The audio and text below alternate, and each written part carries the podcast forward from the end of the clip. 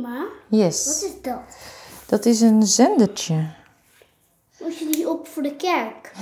nee, ik heb nou toch geen kerk. Nee, maar- Nee, eh, Maartje die, ehm, die vindt het heel interessant om te weten hoe wij leven. En dan ehm, wil hij ook horen hoe wij praten en waarover wij praten. Dus dan heeft hij papa en mij zo'n zendertje gedaan. Bij mij niet. Nee, maar ja, als jij wil, mag het wel. En morgen heb ik hem ook de hele dag op als het goed is. Ook in de kerk. Want hij gaat daar, dat heet een podcast van maken. Eh, Wie zijn eigenlijk christelijke mensen en, en hoe leven zij? En, en zijn dat nou echt vreemde mensen of zijn dat gewoon heel normale mensen? En eh, hoe geloven ze dan en wat geloven ze nou precies? Snap je dat? Oké.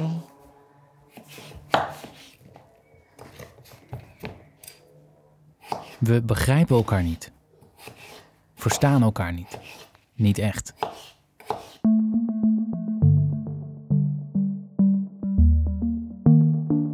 Het is oktober 2021. Mijn eigen werk is ineens onderwerp van een maatschappelijke discussie. Ik heb als freelance journalist een groot onderzoeksverhaal in NRC gepubliceerd. Makers van lesboeken hebben te maken met censuur in Nederland, schrijft NRC. Ze moeten van veel uitgevers thema's mijden die gevoelig liggen bij reformatorische scholen. Het regent al gauw felle reacties uit christelijke hoek. Zo twittert ChristenUnie-fractievoorzitter Gert-Jan Segers... alles wat afwijkt moet verboden worden. Beklemmend. Een goedkoop bommetje, zegt iemand in het Reformatorisch Dagblad een paar dagen later. De uitgeverijen willen zoveel mogelijk boeken sluiten, ook aan reformatorische scholen. Dus bijvoorbeeld de evolutietheorie, regenbooggezinnen en sporten op zondag zijn taboe. En dat terwijl honderdduizenden kinderen uit het hele basisonderwijs dit lesmateriaal gebruiken. De directeur van het Wetenschappelijk Instituut van de SGP, ook in het RD... ze hebben weer een dingetje te pakken om het christelijk onderwijs in een negatief daglicht te stellen. Kennelijk heb ik een gevoelige snaar geraakt.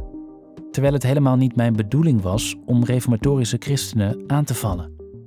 Mijn onderzoek ging over het handelen van uitgeverijen en dat ze daar niet transparant over zijn. Ik vraag me af of die kritische of misschien zelfs boze christenen mijn artikel wel goed hebben gelezen. Ik voel me neergezet als een anti-revo-journalist. Maar dat ben ik helemaal niet. De relatie tussen revo's en niet-revo's is vaker gespannen. Denk aan de coronacrisis.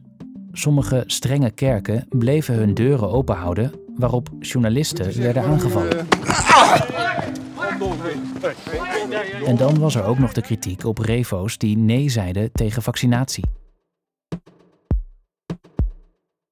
Het botst, het knettert, jeuk aan beide kanten. We begrijpen elkaar niet. Niet echt. We verstaan elkaar niet. Niet echt. Op zich ook niet gek als je bedenkt dat revo's, de meest orthodoxe christenen binnen de protestantse kerk, een steeds kleinere minderheid vormen en vooral geklonterd samenleven. Ik wil snappen, doorvoelen hoe het is om revo te zijn. Vooral ook in een samenleving die steeds verder ontkerkelijkt. Ik ben Maarten Dallinga en deed maandenlang onderzoek. Dit is mijn verslag. Welkom bij de vijfdelige Omroep Gelderland podcastserie Niet van de Wereld. Ja, het werd vaak gezegd. We leven wel in de wereld, maar we zijn niet van de wereld. En gij geheel anders.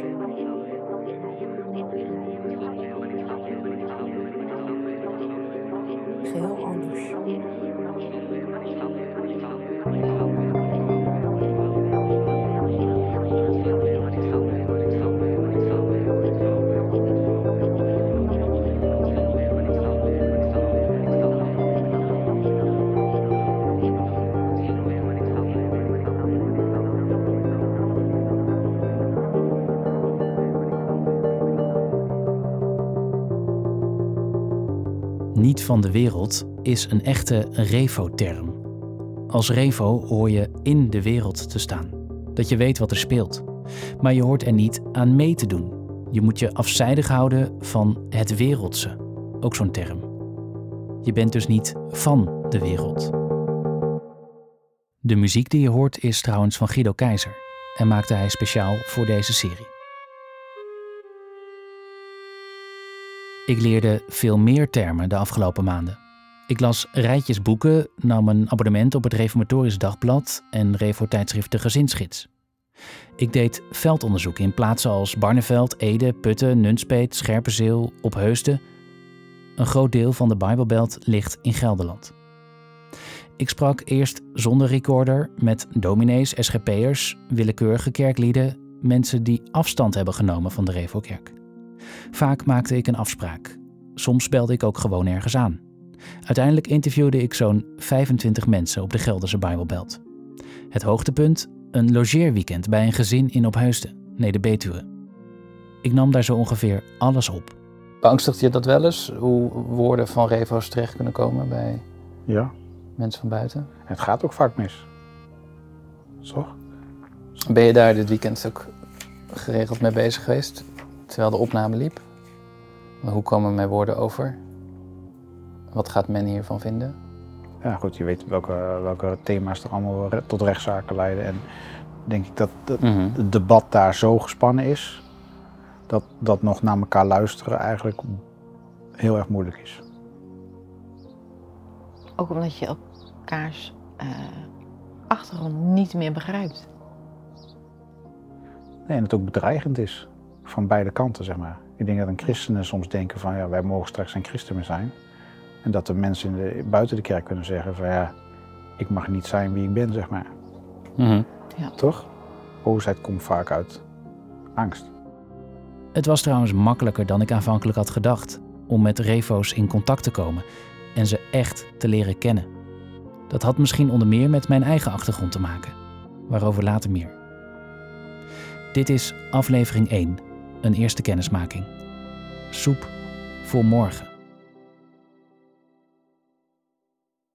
Ik voel heel duidelijk dat ik een zondig mens ben. Het is Want- volgens mij al de tiende keer dat u dat benadrukt. Oh, ja, maar Ja. dat voel ik ook zo. Ja, maar wa- waarom noemt u dat zo steeds? Dit is predikant Beens Jan Beens, uit Scherpenzeel. getrouwd. Wij hebben eh, vijf kinderen in de leeftijd van eh, 22 tot, eh, tot 11. En ik sta sinds een ruim een half jaar hier in de gemeente van Scherpenzeel. Dat is de gereformeerde gemeente. En ik ben eh, 47. En hij is dus een Ja. zondig mens. Nou, als de Heer eh, in je hart, in je leven komt, dan gaat de Heer je dat laten zien. Hè? Dat je een zondig mens bent. En dat je genade nodig hebt. Dat is ook heel de schrift door de toon. Hè? Zonde en genade. Die twee aspecten. Dat zou je de hele samenvatting van de Bijbel kunnen noemen. Door gesprekken als met dominee Beens leer ik meer over wat refo's geloven en hoe zij leven. Korte tussenopmerking. Ik dacht aanvankelijk dat revo in eigen kring werd gezien als scheldwoord. Maar dat is niet zo en dus gebruik ik de term gewoon. Ik was in mijn kinderjaren ehm, al heel sterk overtuigd van Gods woord, van de waarheid daarvan. eh, het verlangen ook om de Heer te mogen dienen. Eh, Wilde u altijd al dominee worden? ik wou eigenlijk altijd al wel dominee worden. En ik herinner me dat ik ook wel eens, ehm, of wel eens, ik denk wel heel regelmatig, als kind me terugtrok. Eh, dat ik liever, om maar een voorbeeld te noemen, eh, in een boekje zat te lezen, als dat ik met een hele groep kinderen ergens ging voetballen of zo.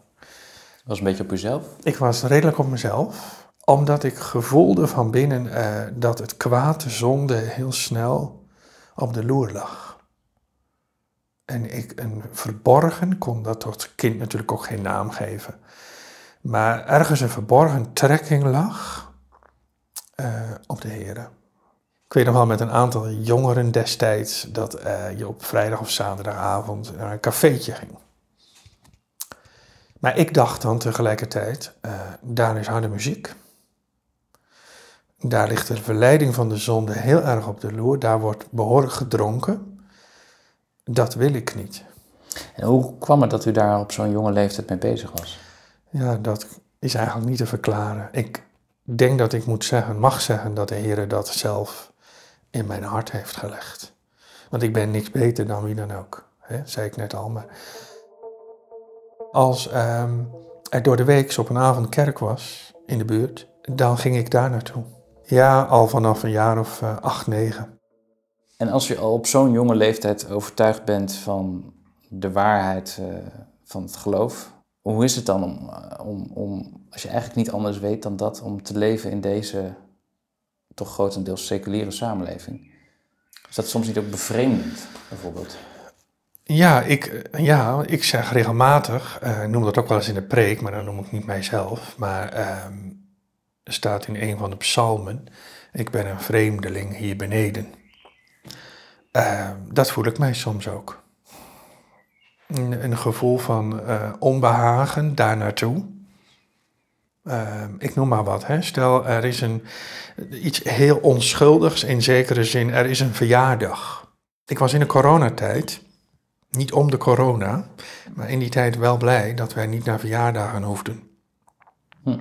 Want de verjaardagen zijn voor mij vaak heel leeg. Want waar gaat het over? Vakantie, uh, uitgaan.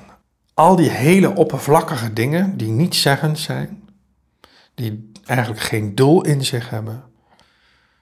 En waar de zonde dus heel snel op de loer ligt. Ik zou er liever niet naartoe gaan. Nee, maar... maar ik doe het wel. Ja. Jawel. En, want... Hoe zit u daar dan? Nou, uh, een beetje op de klok kijkend. Ja, van wanneer kan ik weer naar huis? Wanneer kan ik naar huis? Ja. ja. ja.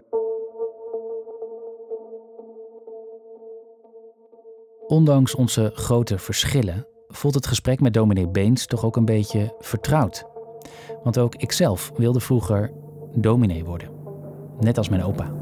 Onze hulp is in de naam van de Heere die hemel en aarde gemaakt heeft, die trouw houdt tot... Mijn opa was dominee van de gereformeerde kerk. Hij was niet reformatorisch, dus een stuk minder orthodox. En hij had trouwens een geniaal gevoel voor... In Jezus' naam.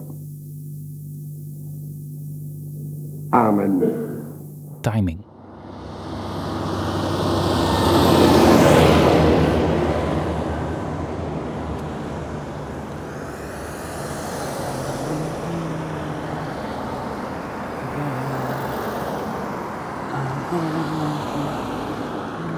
Ik fiets door Opheusden, niet ver van Renen, en heb een liedje van het Songfestival in mijn hoofd. Vanavond is de finale en ik ben fan. Maar ik denk dat ik de finale dit keer niet zal zien. Hier woont de dominee. Ik ben al een paar keer eerder voor de podcast in Opheusden geweest. Toen nog niet met opnameapparatuur. Hey, Rafael. Hoi. Hey. Handje? Nu heb ik een zware koffer mee, vol met opnamespullen en zondagse kleding. Hey, hoi. Ik ga een weekend logeren bij een Revo-gezin ja? met zes kinderen. Hey, goedemiddag. Gezellig dat je er bent. Ik ben een beetje zenuwachtig. Ja? Ja, wij net zo goed. Dus. Ja? Ja, ja? tuurlijk. Okay. Kunnen we tegen elkaar wegstrepen. Kijk, Ruud heeft even hey. de vijver gezet. Maarten, hoe gaat het? Goed? Uiteindelijk zou ik ruim 50 uur aan geluidsopnames verzamelen. Vooral met kleine zendertjes. Uh, dit is uh, jouw kamer. Fijn. Stapelbed. Keurig opgemaakt. Handdoek. Twee washandjes. Tenue maar even uithangen. De nette broek. Ik ben bang dat ik toch nog een keer moet strijken. Maar goed, dat zien we dan wel weer.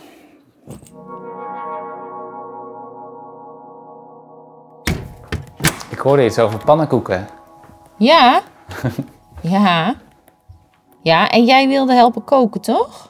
Ja, nee, je mag uh, soep gaan koken, jongen. Oh, soep? Voor morgen. Oké. Okay. Ik maak de soep voor morgen alvast. Voor uh, negen mensen? Een dubbel recept, inderdaad. Dus het is een achtpersoons recept, maar dan hebben we zat. Ja. Zullen we lekker naar buiten gaan? Ja, gaan we doen. Dat is goed. Zonnebril mee. Het is warm en ik krijg het direct nog warmer. We zitten in de veranda en het gaat meteen over mij. En dat had ik graag juist willen voorkomen. Dankjewel. Alsjeblieft. Heb je zelf een stukje grond thuis? Een balkonnetje. Een balkonnetje? ja, een balkonnetje. Ja, we zijn nu toevallig aan het kijken naar een andere woning. Oh ja? En uh, we gaan hoogstwaarschijnlijk een bod uitbrengen. Ja? En je zegt we, met, met wie is we? Kopen het huis? Ga even je, je, je bent bang dat je microfoontje tegen je... Tegen je. Tegen je... ik probeer het netjes te zeggen. Nou, geef niet. Zo. Vind je het goed als de stof Ja. een beetje bubbel... eh, Of je zet hem half een stukje hier op de borsthoogte. Ja, doet hij nou. Zo. Zo is het goed, denk ik. Ja.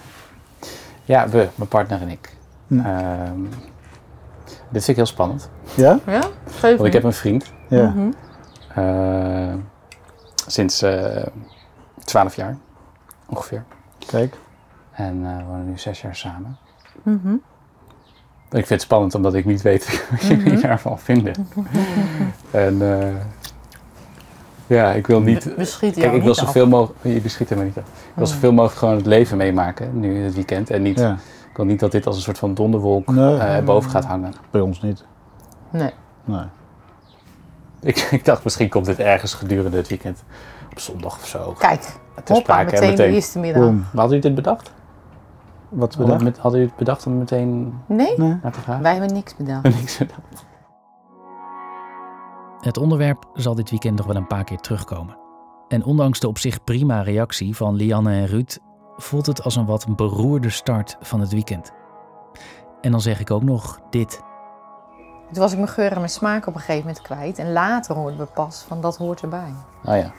Dat was in het begin nog helemaal niet... eh En jullie hebben je niet laten vaccineren, denk ik, hè? Jawel. Oh wel. Ja. Wat een vooroordeel. Zeg je? Wat een vooroordeel van mij. Kijk. Ja, we hebben wel gevaccineerd. We hebben sowieso de kinderen ook gevaccineerd tegen de kinderziekte. Maar zijn jullie dan in de minderheid in jullie kerkelijke gemeente of niet? Nee, de meerderheid. Meerderheid. Qua, qua gewone vaccinaties? Of bedoel je de coronavaccinatie? Oh ja, qua gewone vaccinaties denk ik dat de meerderheid inmiddels is gevaccineerd. Qua Bij ons corona is misschien de minderheid. Ja, dat Maar denk dat is ik. meer dan, niet zozeer dan daarom van principieel van godsvoorzienigheid of zo, maar meer van, eh, die- weet je, dat gevoel van eh, de overheid en wat doen ze Mm, allemaal. wantrouwen. Vertrouwen, Ja, wantrouwen, ja. Overheid. En de druk erop. Op de achtergrond drinkt dochter Juliana een milkshake. En wat deed jullie besluiten om wel voor vaccinatie te kiezen? Ja, ik reisde veel, Ja. dus dat, dat was ook wel belangrijk. En ja, ik, ik, ik, ik heb dat wantrouwen niet, dus naar de overheid. Dus ik dacht van, nou ja, weet je, als er zo massaal, eh, de- ik denk dat er wel goed naar gekeken is. Ja. En ook iets van, je wilde met elkaar als maatschappij doorheen. En, eh, en dan is, is vaccinatie iets belangrijks. Wij zien, ik zie, wij zien vaccinatie ook niet als iets... eh, dat het gewoon in de schepping ligt of zo, weet je wel. Dus eh één keer word je ziek en de tweede keer word je er niet meer ziek van. Nou, iets wat er, wat er scheppingsiets is om, eh, om weerstand tegen virussen ook te hebben. Dus dan eh, gebru- maak je gebruik wat iets wat in de schepping is gelegd. En dat is niet iets verwerpelijks of zo. Oh, ik word geroepen. Ja, ik had gezegd dat ik misschien wel mee wilde doen. Oh ja? Ja. ja? Dat vergeten ze niet hoor. Nee, ik hoor het. Ja. Nee, is goed. Ik ga meedoen. Ze hadden er zin in. Nog aanwijzingen? Ik ga... Schoenen uit, oh ja. Ik kan geen eh, salto hoor. Nee, weet je wel. Oh ja, jij wel. Ja, dat zag ik al. Kijk, dat is eigenlijk een handstand en dan een koppel. Ja. Oh. Zo'n koppel.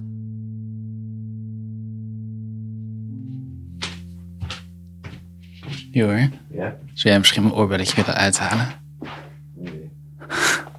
Zelf ook geprobeerd, maar het lukte me niet. Het zit al zo lang in. Een week eerder. Het is zaterdag en morgen ga ik voor het eerst in mijn leven naar een Revo kerkdienst. Het is ook heel lastig om deze in te krijgen, weet ik nog. Dan ga je hem eruit halen. Ja, dan moet je straks, ja, moet je straks ook weer in. Wat vind je er überhaupt van dat ik hem ja, nu uitdoe? Een beetje overdreven. Waarom? Je gaat toch gewoon naar de kerk? Vrouwen dragen toch ook oorbellen? Ja, maar ja. straks draait het allemaal om mij, dat iedereen naar mij zit te kijken omdat ik een oorbel draag. Denk je? Nou, wil je niet? Wil die mensen bekijken. Lukt het je niet? Nee, ik weet niet. Hou de microfoon vast. Ik ga mee met de 18-jarige Teerza uit Barneveld. Ze werkt in een reformatorische boekhandel en daar ontmoette ik haar. Beste reizigers, we naderen station Barneveld Centrum. Het is zondag en ik huur een OV-fiets. Ik zie eh, veel kerkgangers nu al onderweg. Op de fiets of lopend. Allemaal keurig gekleed in zwart of grijs. Af en toe wat wit.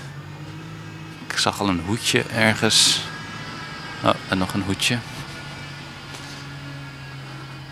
Grote gezinnen.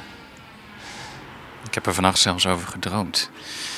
Over het bezoeken van een Revo-kerk.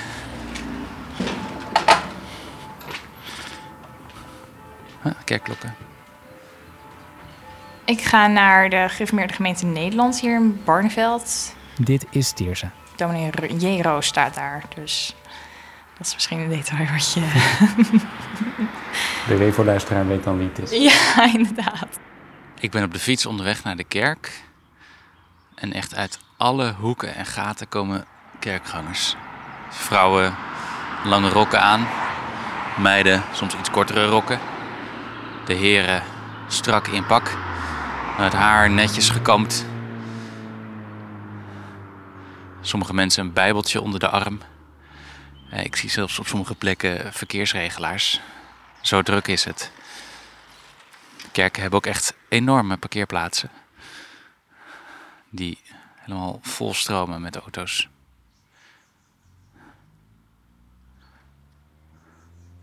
Dit is echt een wereld apart. Hier in Barneveld zijn we ja, echt wel een van de grootste... en ik denk ook landelijk binnen ons kerkverband... dat we de, ja, wel een van de grootste gemeentes zijn. Er is plek voor 2800 leden en we hebben 3900 leden.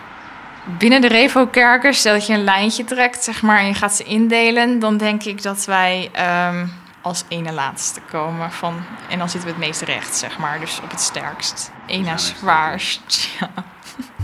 ja. Dit maakt meteen al wel duidelijk dat de Revo eigenlijk niet bestaat. Het is meer voor het gemak dat ik soms generaliseer. Je hebt talloze denominaties, oftewel vertakkingen. Teerza gaat dus naar gereformeerde gemeenten in Nederland, kortweg Gergem in Net. De oud-gereformeerde gemeenten geldt als nog wat zwaarder. De gereformeerde gemeenten zonder in Nederland juist als een fractie lichter. En dan heb je bijvoorbeeld ook nog de hersteld hervormde kerk en gereformeerde bond. Volg je het nog? De grote lijn, revo's, zijn van alle protestantse christenen in Nederland het strengst of meest orthodox.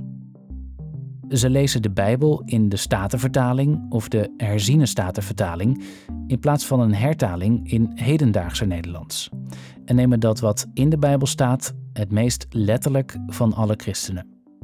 Veel postmoderne opvattingen, bijvoorbeeld over de positie van de vrouw, homoseksualiteit, gender of abortus, conflicteren dan ook met de Revo-overtuiging.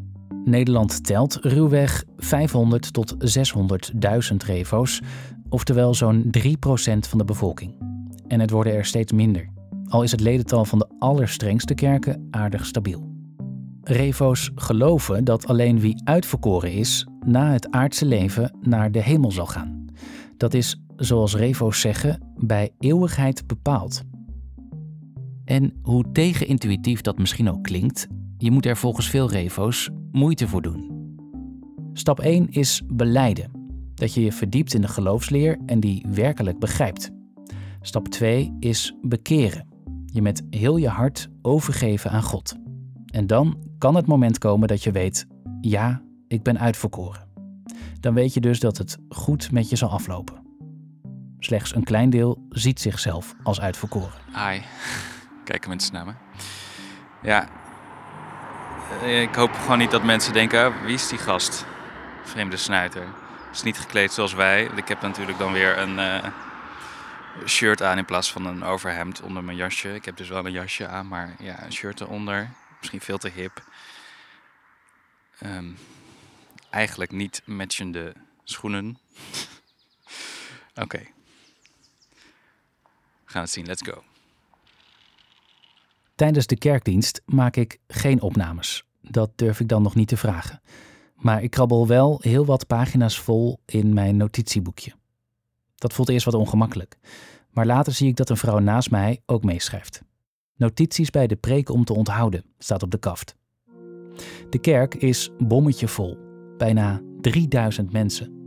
Net of ik bij een uitverkochte theatervoorstelling ben. Alleen dan met heel ander publiek.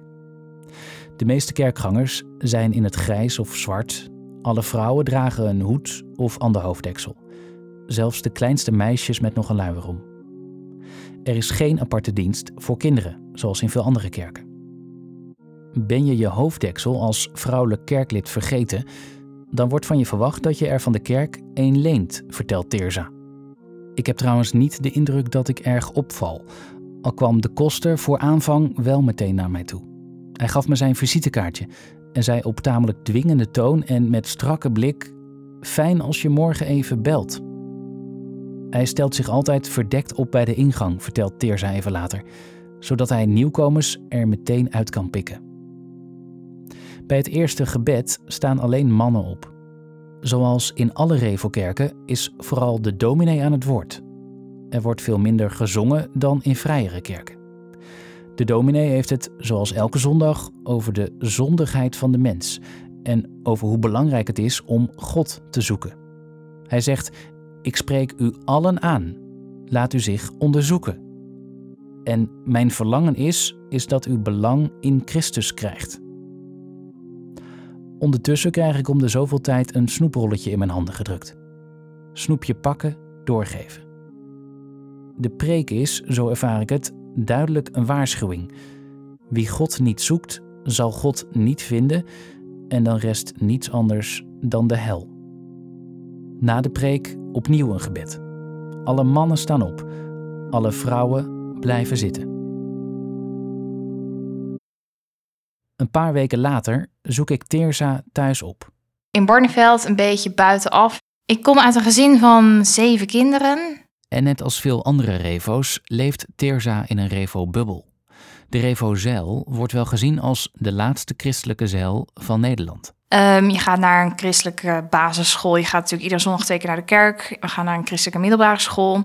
Eigen kerken, scholen, bedrijven, een eigen krant, het Reformatorisch Dagblad, Ja, politieke partij, de SGP, zelfs eigen bibliotheken en een eigen reformatorische sportschool. eigenlijk, je woont hier in een dorp wat ook overwegend best wel christelijk is. Dus uiteindelijk ehm, ja, kom je best, word je heel, zeg maar, in die zin veilig opgevoed van dat iedereen jou, jouwzelfde geloof aanhangt. Ehm, hoe dat hier thuis een rol speelt, ja, ik denk dat het over het algemeen wel is dat je natuurlijk vooral opgevoed wordt in de zin van dat we echt naar anderen om ons heen moeten kijken en ehm, ja, waar helpen waar we kunnen, zeg maar. Dat is wel een van de belangrijkste dingen die ik heb meegekregen in mijn opvoeding.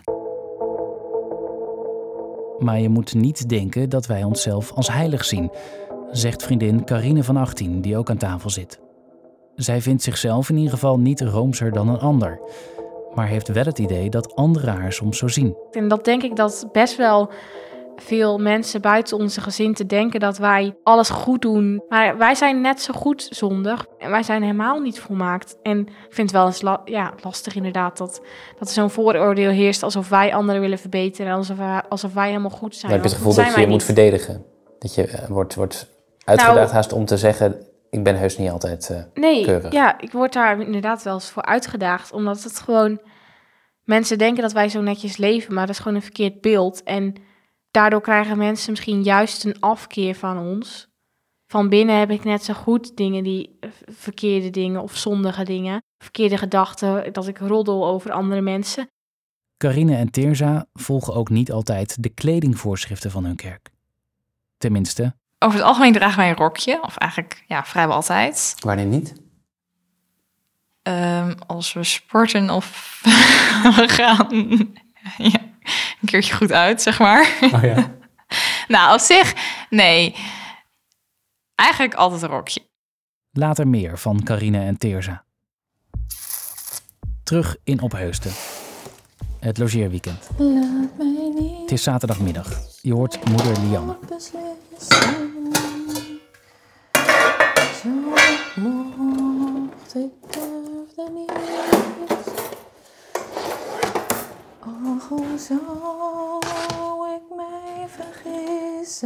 Wat deed jullie besluiten om te zeggen, ja is goed Maarten, kom maar logeren.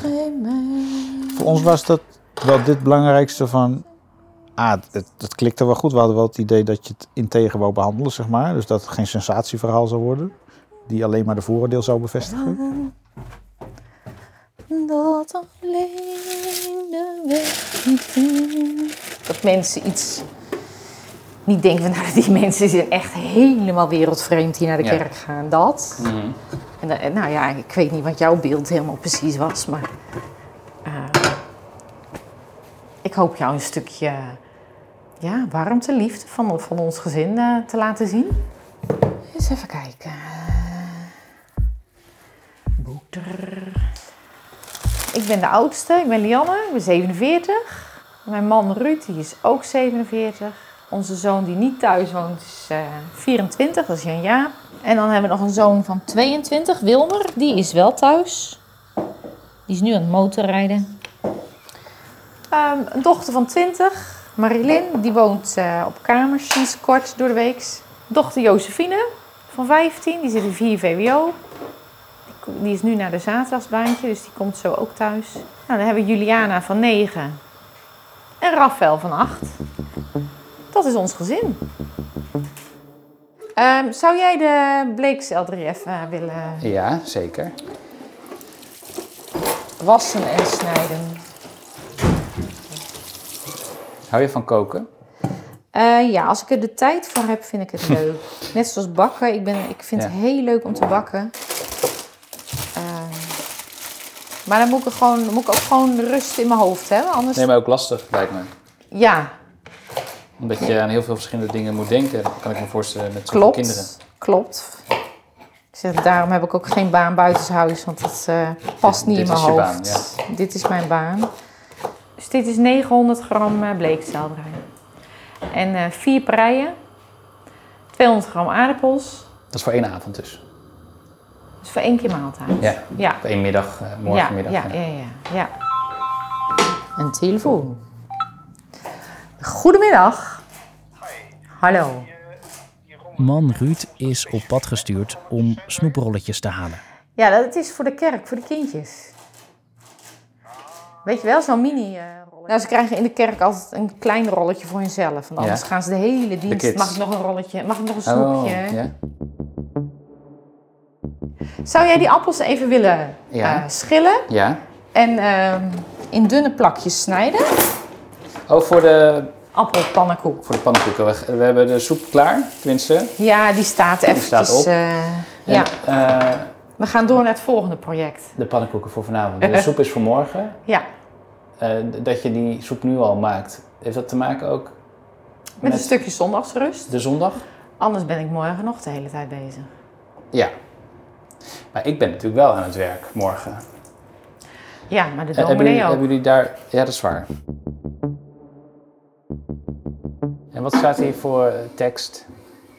Wil je eens voorlezen? Op een krijtbord hier boven... Ja, nou, nu staat daar de tekst: De Heere is goed, hij is tot een vesting op de dag van de benauwdheid. Hij kent hen die tot hem hun toevlucht nemen. Nahum 1, vers 7. Nog even aan de kant. En wat betekent de tekst voor je? Eh, Dat de Heere goed is, ondanks ehm, dat het soms moeilijk is. Wat er ook gebeurt. Hij is tot een vesting, dus ook al gaat het naar onze menselijke maatstaven niet goed in je leven. Mhm. Ehm, hij is er, die vesting. Hij is tot een vesting. Op die dag van benauwdheid, dus als het bij jou niet goed gaat. En toch is het goed. En hij kent hen, dus hij, hij kent de personen die tot hem hun toevlucht nemen. Die dus hem ook nodig hebben en eh, Wat bij betekent, terugkomen. staat hier dan ook dat hij, Even wachten. dat hij mij niet kent? Nou, zo lees ik hem niet. Als jij hem aanroept in, jou, in de dag van jouw benauwdheid, Ja. Dan, is het ook voor dan mij. is hij er ook voor jou. Ja. Waar is mijn zout? Hier zit ook je zout, toch? Nee, hier. Ga aan de kant gaan. Kijk, ik koop ook gewoon grote dus, hè? Geweldig, ja. Ik bedoel, Daar zou ik twee jaar mee kunnen.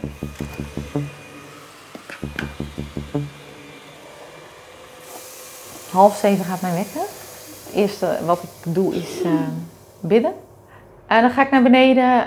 Dan maak ik mijn ontbijt even klaar. En dan eh, ga ik heerlijk alleen aan tafel zitten. Bijbel open. Een stukje lezen voor mezelf. Daar even wat over nadenken. Dankgebed. En nog een keer bidden. De vraag. Nou, wat ik gelezen heb, past dat toe? Help me daar vandaag ook mee. Ik maak de twee jongsten klaar voor school, maak broodtrommels klaar en dan uh, fietsen om kwart over acht naar school. Met hen uh, ook bidden, ook een stukje Bijbel lezen. Volgens mij heb ik nog nooit pannenkoeken gemaakt met drie pannen tegelijk. Nee, maar dat, dat kun je ook vast niet. Jawel, ja, is een pret. Kunt u les krijgen? Ja. Hey, jij zegt u tegen mij. Toch? Nee, ik zei ja. Oh, zei je... Ja, ja, ja. Waarom? U zeggen. Nee? Waarom niet? Alleen u tegen mensen die ouder dan 40 zijn. Oh, en zeg je tegen papa en mama u? Nee. Uh, ja. Oh, wilt u? Of, ja, soms. U Soms. Ja, soms. wel. Dat hoeft niet. Eigenlijk wel, maar ik doe het niet. Oh, ik vroeg of, eh, of ze altijd u zegt tegen jullie. Nee, dat wisselt. Wij eh, eh, vinden wel, en wij zeggen dat ook, het is niet zo dat, het, dat we daar super bovenop zitten en focussen, maar een stukje beleefdheid en respect vragen wij wel van hen. Dus als zij nou net doe het lekker zelf tegen jou zegt, dan geef ik wel Dat zei een ze. correctie dat ik dat niet goed vind. Woon je met iemand samen? Wat zeg je samen? Ja, met wie ik samenwoon. Ja. Met Juri. Wie is dat? Eh, dat is mijn vriend. Leuk. Ja, Nee, ik maak vandaag al zes jaar. Nou, leuk zeg. Jij woont ook met een vriend, toch, Max? Ja. Ze vertelt dat haar broer ook samenwoont met een man, Inderdaad. een studievriend. Maar ze zijn niet getrouwd. Nee, ze zijn niet getrouwd. Ja? Ja, is dat gek? Ze zijn gewoon niet getrouwd. Wat zeg je? Ze zijn gewoon niet getrouwd. Ik ben niet getrouwd, nee. We hebben wel een relatie. We zijn niet gewoon vrienden, zeg maar. Maar het is nog een grote vraag wie er mee eten. Eh, ja, dus ik bak gewoon en eh, wie mee eet, eet mee. En wie er niet is, prima.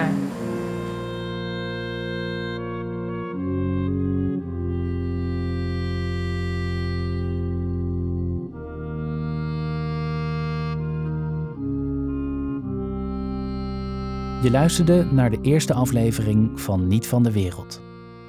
In de tweede ga ik dieper in op wat revo's precies geloven, hoe ze dat kunnen geloven en wat het voor hun leven betekent. Nou, ik heb nog nooit zoiets meegemaakt. Dat was echt, dat was denk ik ook het punt van bekering. Dat ik dacht van, hoe kunnen we er nog omheen dat God wel of niet bestaat? Ja, ik werd als het ware ontmaskerd op dat moment voor mezelf. Dat ik ja, er echt zo'n potje van aan het maken was. Jullie geloven dat jullie uitverkoren zijn? Ik wij geloven dat Ik geloof dat God mij lief heeft. Ja. En dus eigenlijk is het antwoord is dan ja.